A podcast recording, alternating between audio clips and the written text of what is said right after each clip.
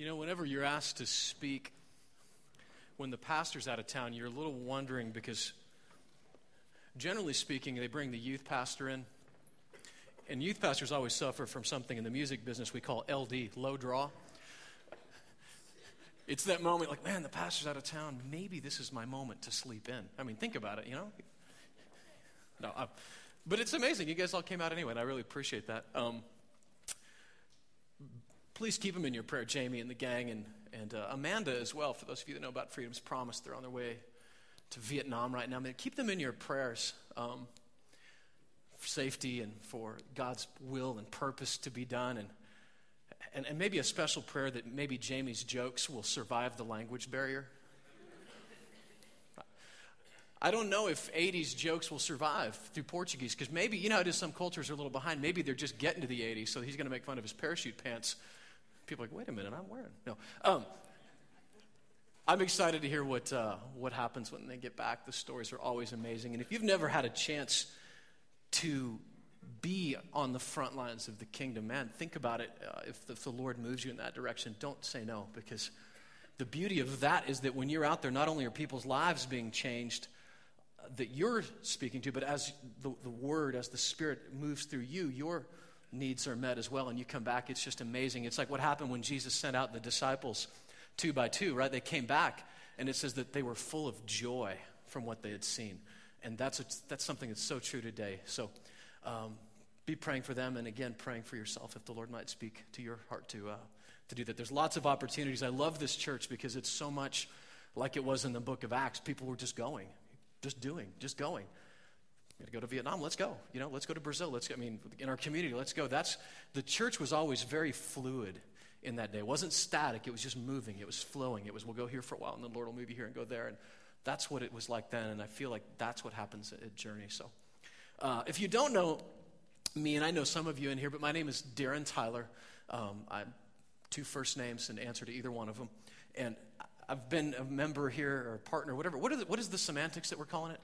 Partners partner here, um, we, have been attending for a while now, and we love it. We walked in the first Sunday and thought, oh, this is home. I don't know, maybe some of you felt that same thing, but that was it. It felt like that. And so we've been here and have got to know the, the family here. And uh, uh, I don't know if you've met Gary uh, Ironman Carter, but Gary and I have been working out together. And, uh, and Gary, he, he saw that uh, the Karate Kid, that line where mercy is for the weak. Was that what it was? That he says to me when I'm I'm under like 400 pounds or whatever. Darren, come on, man. Anyway, so uh, he's been helpful in, in pushing me in that direction so we get to work out every day, and, and uh, that's been a, a, huge blessing. So, all that to say, I'm glad to be here this morning and excited to share what uh, God has put on my heart and to let you know a little bit about, you know, Gary shared about conduit, but, you know, the word is such this amazing thing that God has given us. And if you're just new to it, you think, well, I, I don't want to, you know, I don't understand it. It's confusing. It's, I don't want to go deep. And then some of you have been at this for a long time and you want to go deeper. And the beauty of the word is this is it's got, you can start anywhere, whether you're experienced, whether you're not. It's, I don't know if you uh, grew up on a lake or around a lake, near a lake. If you're in Minnesota, like the whole thing is a lake, just surrounded by some land. But we had, well, actually, we had more like a pond, but it was called a lake where I was from. And, you know, you go down to the pond, the lake, and you could do some, you know, some sports on top of the water, right? There was, uh, you had the jet skiing, you know, you had the sea-doos and all those things. Um, but then underneath the water, you know, there's always those urban legends, right? Of uh, like, the, I don't know if you guys are familiar with this, but like the the dam, and then there was the, the scuba divers had to go down and fix it, and there was a catfish the size of a car, and they didn't want, you know. Has anybody ever heard that story? Because it happened in every dam in America, apparently. Um, everywhere you go, dude, man, those divers, and he was so scared, he never went back down underneath the water is so much more. You know, when you're in, in, the, in the tropics, and there again, there's sports on top of the water, then there's the sports under the water.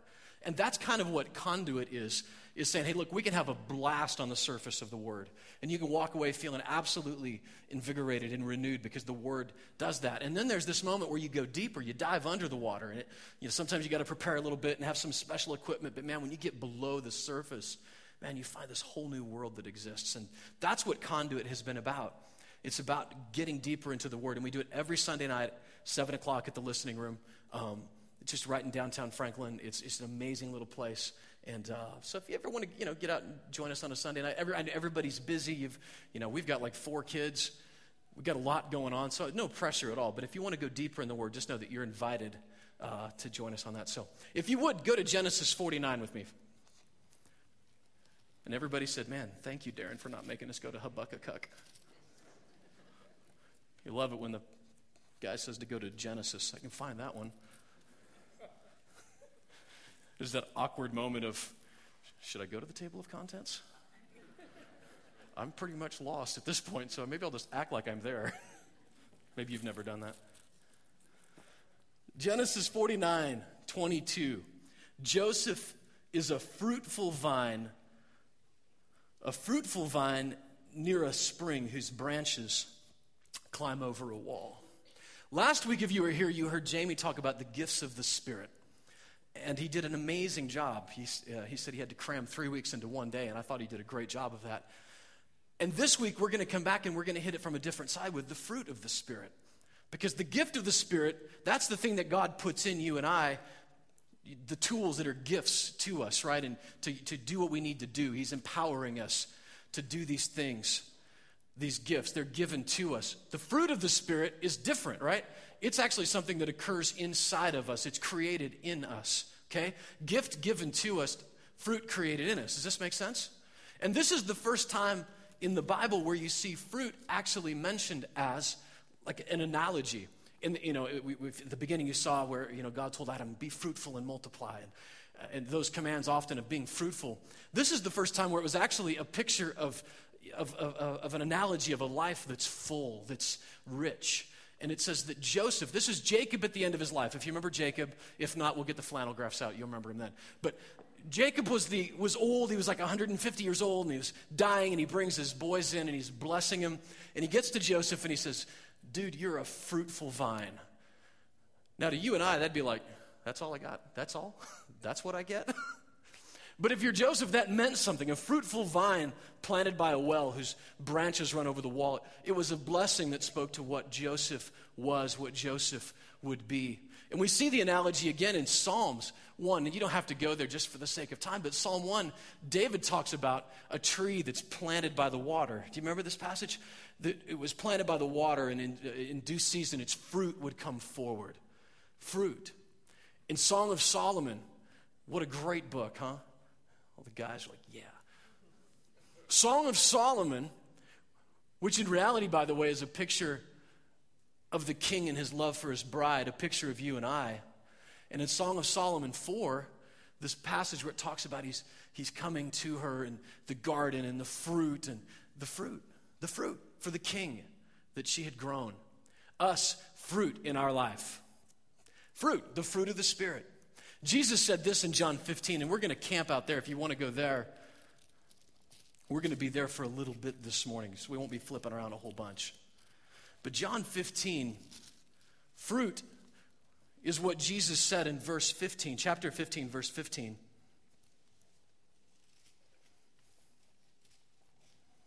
Verse 16, he says, You did not choose me, right?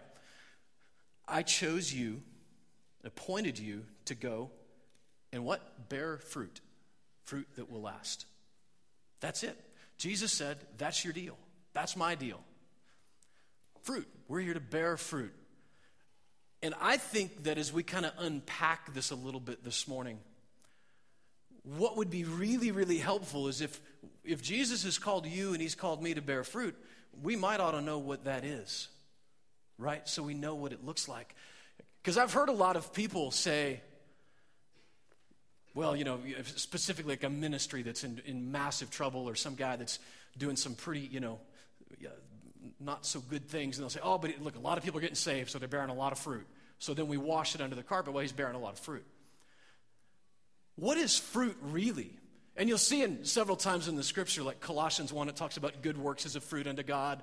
Romans, it talks about that giving is a fruit unto God. Hebrews, it refers to the fruit of our lips being worshiped. But what is the fruit that Jesus is talking about? That fruit that we bear and grow inside of us. Galatians 5, I think, gives the absolute perfect picture. I about put a candle out with that one. perfect picture in Galatians 5.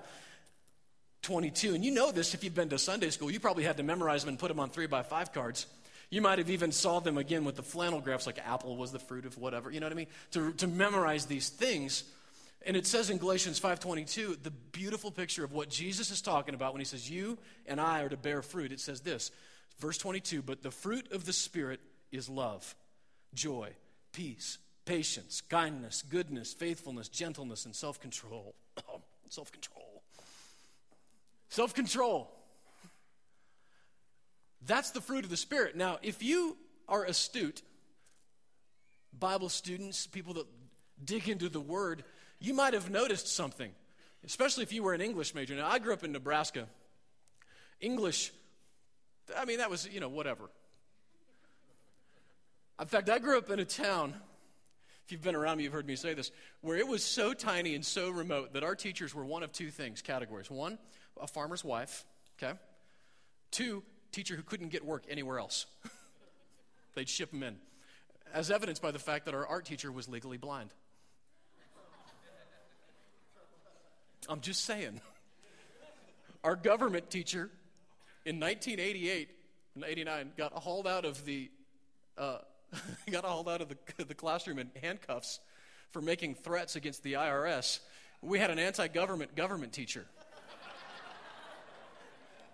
Okay? So keeping in mind, I've been told, and I don't know this for sure, it might be Iowa, but I'm pretty sure in Nebraska, if I'm to hang my high school diploma in the window, it actually qualifies me to park in handicap spots around America.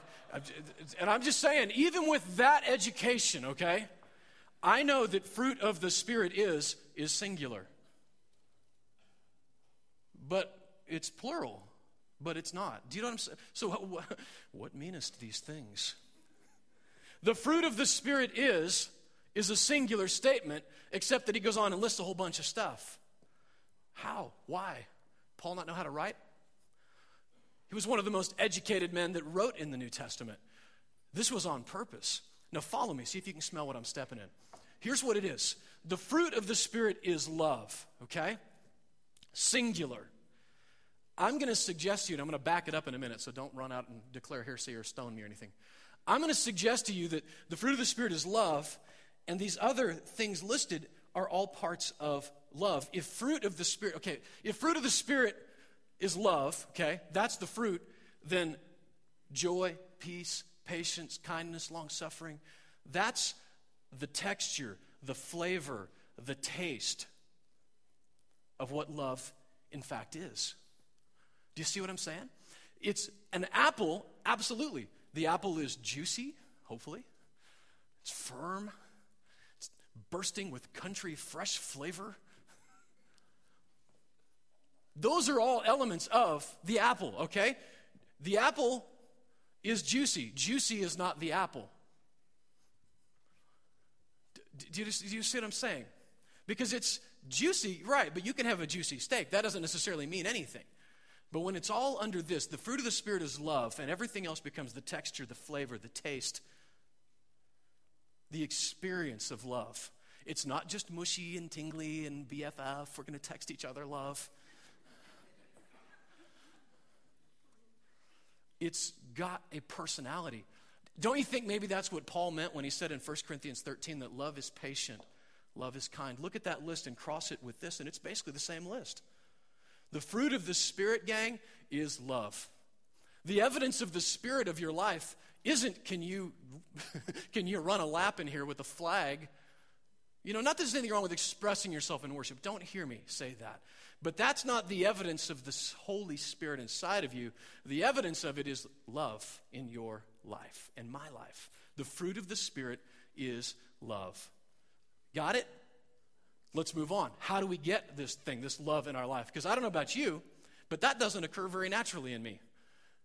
Some of you guys who work with me on a day to day basis know that, you know what? I can be a jerk. It is not natural for you or for I to have love in every situation to encounter it, right? Just like any, you know, you can walk into, you know, one of these home and garden stores and you can see a big old bowl of fake fruit and think, man, that looks real until you take a bite of it. I mean, you can fake it, but it isn't real. So when you go back to what, what Jesus was saying in John, go back to John 15 again, the question of What is love? I mean, what is the fruit of the Spirit? Is love. The question is now, how do we get it? Jesus says in verse, um, hmm, where do we start? Four. Let's go back to 15, verse 4. Remain in me. King James, I think it says, abide in me. And I will remain in you. No branch can bear fruit by itself, it must remain in the vine. Neither can you bear fruit unless you remain in me. Verse 5. I am the vine, you are the branches.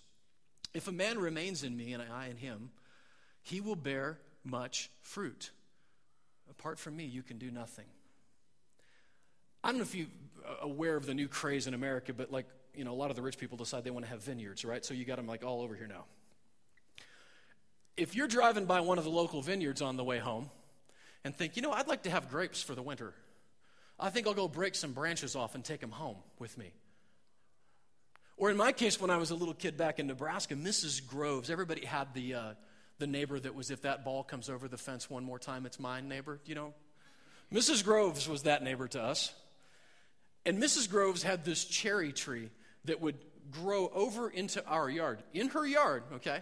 But it would grow into our yard. Now, unfortunately for Mrs. Grove, the, we had access to the rotten cherries that we could then blitzkrieg the side of her house when she wasn't watching. And did on many occasions. We'd see Mr. Grove out there with his hose washing it and just giggling. Now the fact is, is if it was getting to be winter, I couldn't just go break off a branch of Mrs. Grove's cherry tree and take it inside so I could have ammunition, right? And the reason is, is because it's not attached to the tree anymore.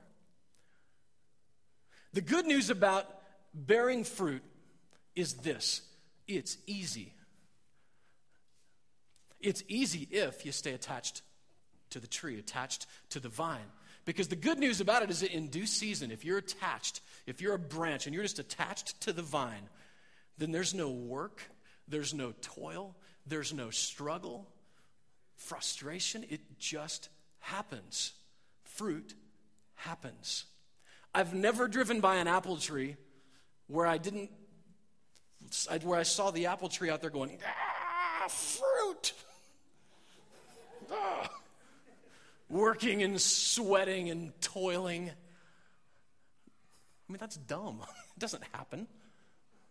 And it doesn't happen because fruit, real fruit, is a result of something else that has happened.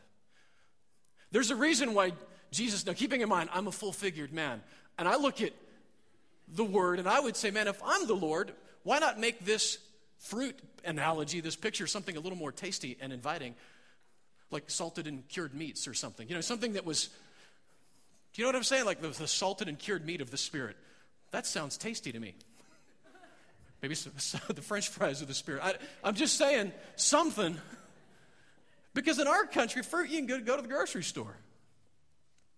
I think the main reason isn't, well, two things. One, because it was a picture and a mental picture for them, a delicacy, something that, that would only come in season. And they didn't, again, they didn't have Walmart. You know what I'm saying? You're aware of that, right? They didn't have a produce department. They didn't have those little apples at McDonald's with a shelf life of 20 years. They had fruit. The picture is this, though.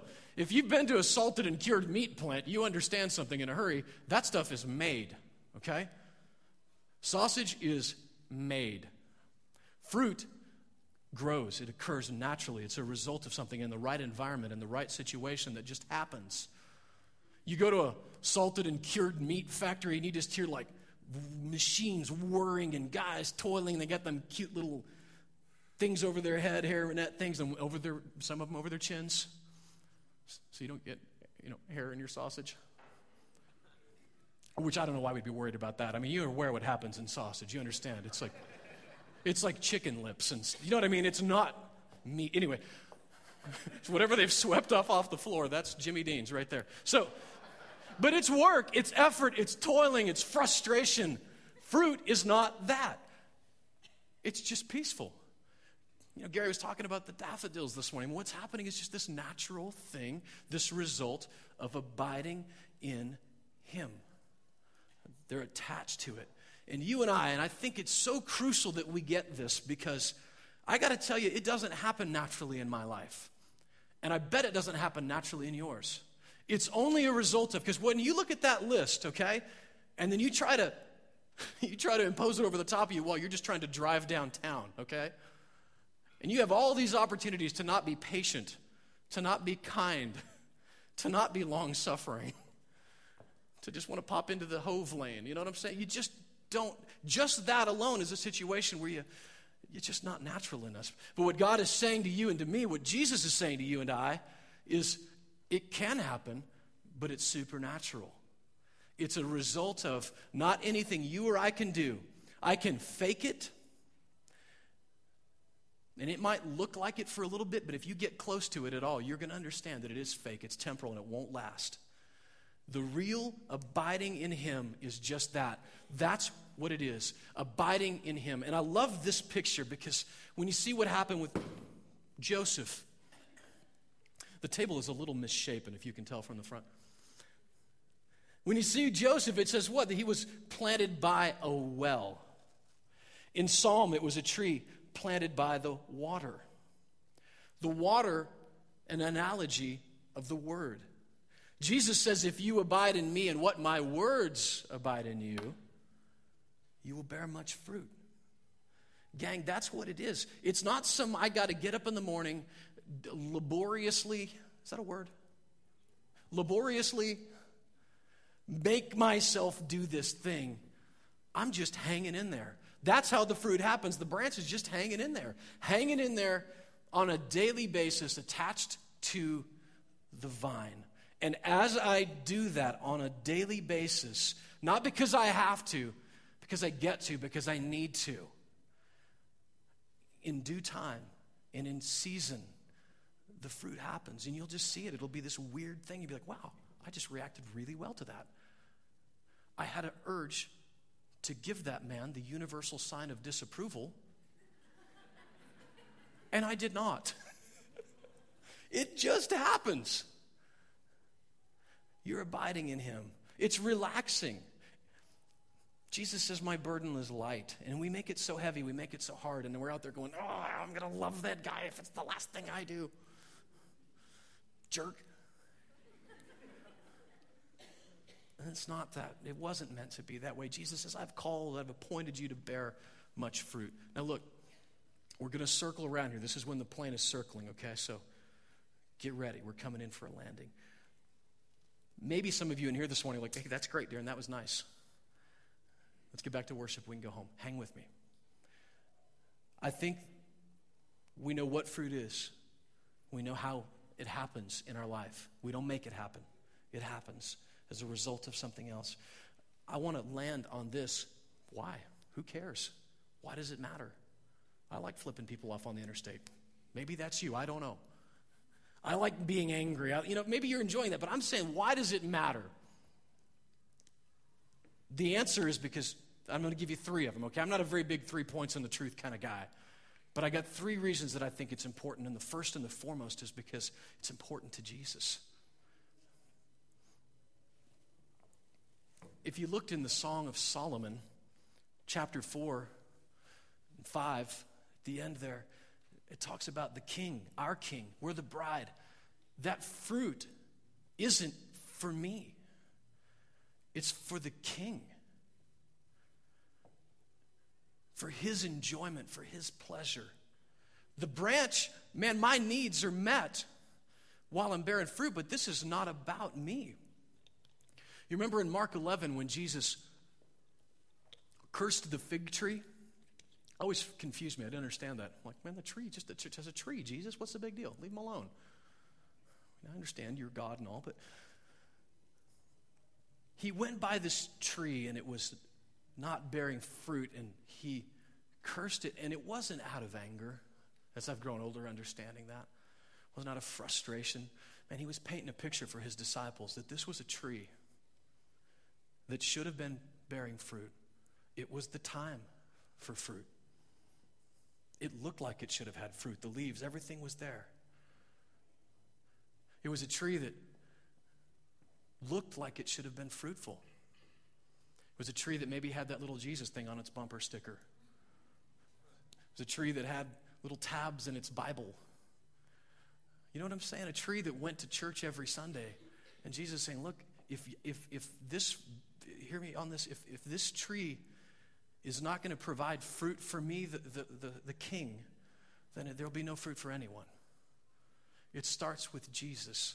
It starts with us providing and producing fruit, not for us, but for Him.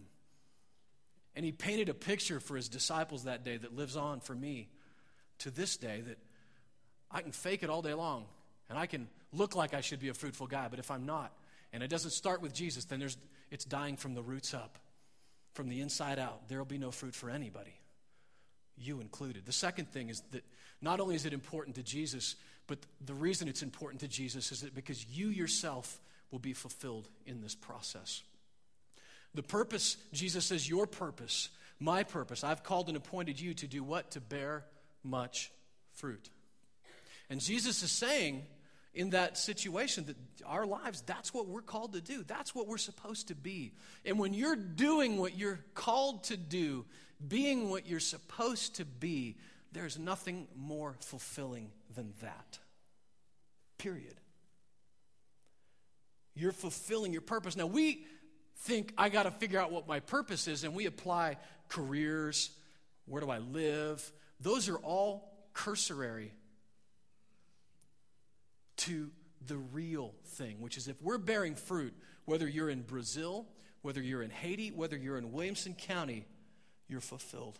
It has nothing to do with your circumstances around you and everything to do with whether you're attached to the vine and in doing so, bearing fruit, fruit that will last, you yourself are satisfied. And I want you to know that, look, if you're in here this morning and maybe you're battling depression, you're broken down, you've got some stuff that's waiting on you, Jesus says, What? I've spoken these words that my joy might be in you. In chapter 15, I think it's verse 8, but I don't know. I, that my words may be in you, that you may be joyful, that your joy may be complete. If you're battling those things in your life, man, I challenge you to plug back into the vine, get grafted back in again. Because in that, when you're fruitful, when your life is about bearing fruit for the Father, for Jesus the King, for those around you, that fruit is what fulfills you. You're like, Darren, you have no idea what's going on in my life. And you're right, I don't. But Jesus does, did. And he said, Not me. I said these things so that your joy may be complete. My joy may be in you, and your joy may be complete. Joy is so much different than happiness. Joy is so much deeper. Joy is the kind of thing that you can be in the middle of a situation like where Paul was. Paul was in prison, all right? And if you look in any one of the epistles that Paul wrote from prison, notice what he didn't say. God, pray. I'd, have, I'd be on every prayer list in town. You know what I'm saying? He didn't say, pray that I get out of here. He'd say, man, pray that God's work could be done in here with me, through me. He was a fruitful guy. He's full of joy even in those situations. And the good news, gang, is you and I can be too. And the best news is we don't even have to fake it. We don't have to make it happen. It doesn't have to be in our flesh. Galatians, right before it talks about the fruit of the Spirit, it talks about the works of the flesh. Right? You can work at it all day long, but the fruit of the Spirit is, it says, man, that's just natural and it's occurring naturally in your life. The third reason, this is when your seat table, your seats go up, your tray table is locked, and they're upright in positions. Third reason is this because it affects those around us. Joseph, his fruit, his vine, it says, What went over the wall, just like Mrs. Grove's cherry tree reached into the Tyler kid's yard so that the four Tyler boys, the killer T's, could have fruit. it reached over into those worlds. And I got to tell you, if we're being fruitful, not only does it affect Jesus, the King, does it affect you and I personally and brings joy and fulfillment into our lives, it affects everybody around us. I mean, mom, did you blow it with the kids this week? Dad, did you blow it with mom? did you lose your cool? Did you not, were you not patient? Were you not long suffering? It affects everybody around you. And I want to take it a step further and say that and I don't know if you're aware of this or not, but the body of Christ in America, man, we got a perception problem out there. If you haven't read this book, I recommend that you read a book called Unchristian by David Kinnaman. It's from the Barna organization, and they've done research for the last three years, I believe. People in their 20s and 30s, which we're a room, I have a few of those in here this morning, and they found something out. That when they ask someone who is quote unquote an outsider, someone who maybe isn't a part of a fellowship, someone who maybe used to be in church, because I would tell you what was fascinating to me was how many they interviewed. They're saying the majority of the folks we interviewed actually were in church at one point, and they walked away from it. They were in a relationship with God, and they walked away from it. And they also said that many that are still in the church still have these same perceptions of what, quote unquote, the church is. And that perception is this they say that we're arrogant, 87% of them, that we have, quote, swagger. Interviewing people in their 20s and 30s, that's what they're saying about the church. That's what Katie Couric thinks about me. Do you know what I'm saying? She doesn't know me, but if she did. When they look at the church, that's what they see. Ten years ago, it wasn't like that. And don't get me wrong, I want you to understand this, okay? That Jesus says that the world would hate us. I understand that. So don't just hang with me. Understand, I get that part. And if you've been to China, if you've been to Russia, if you've been to Turkey, you understand that the world will hate us. But they don't hate us because we're arrogant or have swagger. In America, this interesting thing has happened they're looking at us, and instead of seeing a body of Christ, and, and, it's a broad sweeping statement, and I know it doesn't include everybody, I'm just saying for the purpose of our conversation that in America right now, that the generation that is just behind me, many of you in here this room this morning, man, you're looking at the church, you're, maybe you're saying, man, that is right. I, I really feel like that for the most part, I've been hurt by a church somewhere. Somebody who was arrogant, or somebody who was mean, or somebody who was full of themselves, or what I found fascinating when I read this book was how none of them, when you cross reference with the fruits of the Spirit, the church wasn't known for that. It was almost known for the exact opposite of every one of those points. We weren't patient.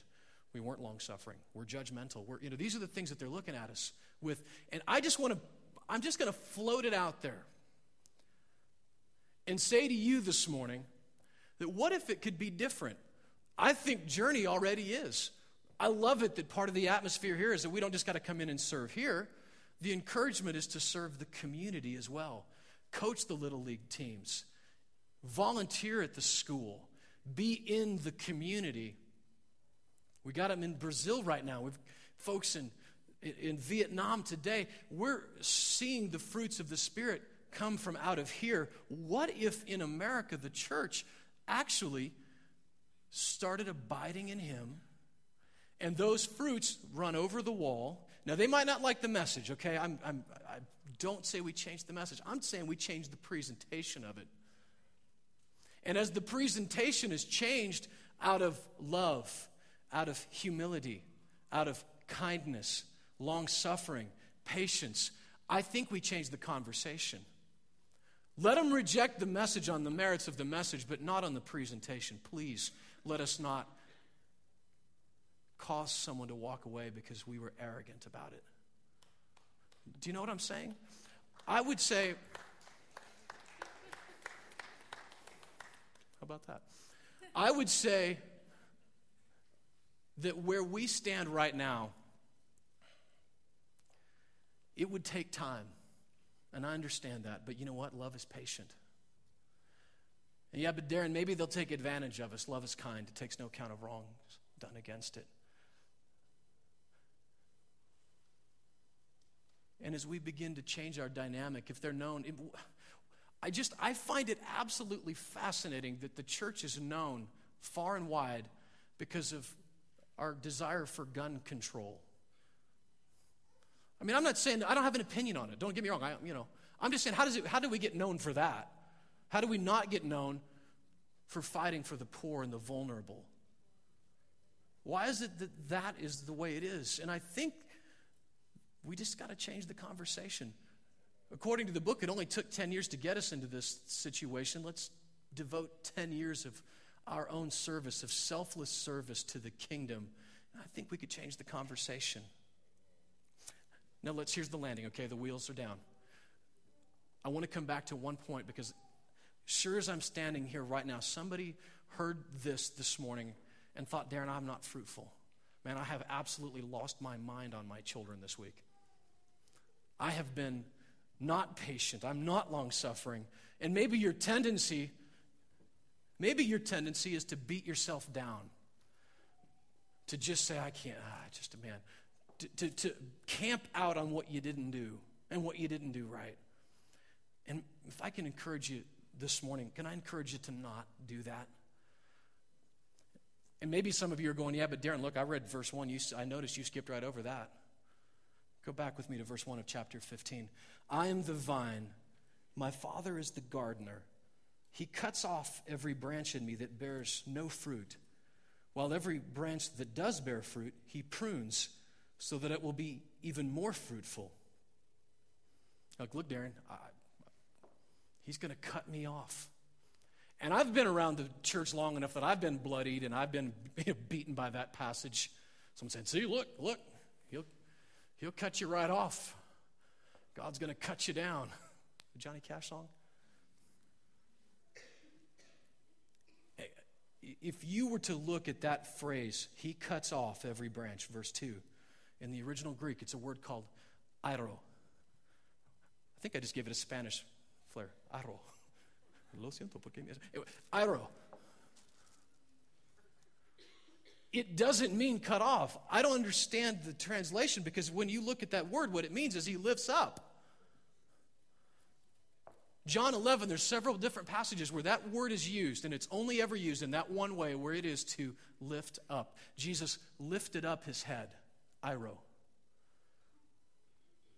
If you're a, a vineyard person, vineyardian, whatever that is, you understand that as sometimes the, the weather's happening, the storms are beating down, and the branches are getting stuck down in the mud. And you've got to spend time bringing them up. The gardener is coming through to lift up the branches. And then it says that those are bearing fruit that he prunes. That word is katharo, which is where we get our word catharsis, which is cleaning, washing it. Jesus isn't here to cut you off and to beat you down. He's here to lift you up and to wash you, the katharo, the catharsis, so that in verse 3 it says that you are already clean because of what? The word that I have spoken to you. We just stop right now understanding that Jesus is going to clean you, lift you up, pull you out of the mud so that you could bear even more fruit. God's not mad at you. He just wants you to attach yourself to the vine. It's an open invitation for you and for me to just attach to the vine, to hang in there. Whatever's blowing around, we're attached to the vine. And in the middle of that, that is what causes us to bear fruit fruit that will last. And as we're bearing fruit, our vine's going over the walls. We're not only pleasing our Father. We're not only bringing joy to our King. I don't understand how Jesus can be. All right, I'm done with that. I don't understand how Jesus can be made more happy. Like, he owns stars and stuff. Do you know what I'm saying? You think your dad's hard to buy a gift for? But somehow it says, In this my Father is glorified, Jesus says, that you bear much fruit. We can make him happy. In this, my Father is glorified. So we're bringing glory to Him, making Him happy. And because of that, then you and I are personally fulfilled because we're doing what we're made, what we're created, what Jesus has called and appointed you and I to be. And then, if that weren't enough, as our vines are going over the walls, we're bringing fruit, love, which looks like patience and long suffering and kindness and gentleness. As we bring that love to the world around us, I mean, I got to tell you, I've seen the guys with the bullhorns and the end is near signs. I got to think that if we're quote unquote going to reach our community, isn't this a better way? Bring them fruit, bring them love, bring them long suffering that doesn't take account of anything, the wrongs that they've done to you. That is what it means to bear fruit, to be fruitful. Does this make sense? I want you to pray about it, and I want you to know that if some of you, and I don't know everybody, so I'm just saying this morning as, as we're about to begin to worship, some of you might have a moment where you're thinking, Darren, I've not been attached to the vine ever. I've never, ever entered into a relationship with the Lord. The good news is, is right where you're sitting, the Bible says if, if you'd call upon the name of the Lord, you'd be saved. And I want you to know that myself and Gary will be down here. If you want to come talk afterwards, we'd be glad to pray with you. You can attach yourself to the vine. Those of you that maybe you've maybe you've uh, been a little withered or the, haven't been attached to the vine, I want to encourage you that today, this day, that you can reattach. And man, the amazing thing, if you're a gardener, you understand about grafting in, that it just works. And slowly, and in due season, without work, without energy, without freaking out, fruit happens. I want to encourage you to do that this morning, just to make a moment where you are putting a flag in the ground and attaching back to the vine again. And as we worship, Brian and the team are back. We've done such an amazing job of leading us this morning. I want you to maybe chew on these things. Those of you that have your journals with you or a piece of paper, maybe write. Write out some things. Because abiding is just this. I mean, you're writing out, God, this is what I can do in my life. I can get back into the Word. I mean, again, the word is the water is what it talks about. So you're abiding in him and his words in you. It doesn't just reading it, it's knowing it. It's ingesting it, it's meditating on it, it's thinking about it, going, man, I just read that this morning. I wonder what that means. Just begin this process where you're abiding in him. And that's where the fruit comes from. So I encourage you to do that as you leave today, to make a moment tomorrow and the next day and every day. Not again out of works, the works of the flesh, not that because you need to, because you get to, because it's part of being uh, in a vineyard. And as we worship, I want to, I'm going to end honestly with this. Worship is simple, it's always bringing something that's valuable to you and leaving it behind. As we worship, we're going to be leaving behind our pride, our arrogance, our egos, all those things that are important in our lives. And some of us this morning are going to worship with our giving as well. If you look around, there's a, box here. We don't do any of that high pressure stuff when it comes to giving, but worship the Lord with your giving this morning as well. Leave that behind in one of these boxes. And uh, love you. Pray that these words actually sink in and maybe mean to you what I know they meant to me.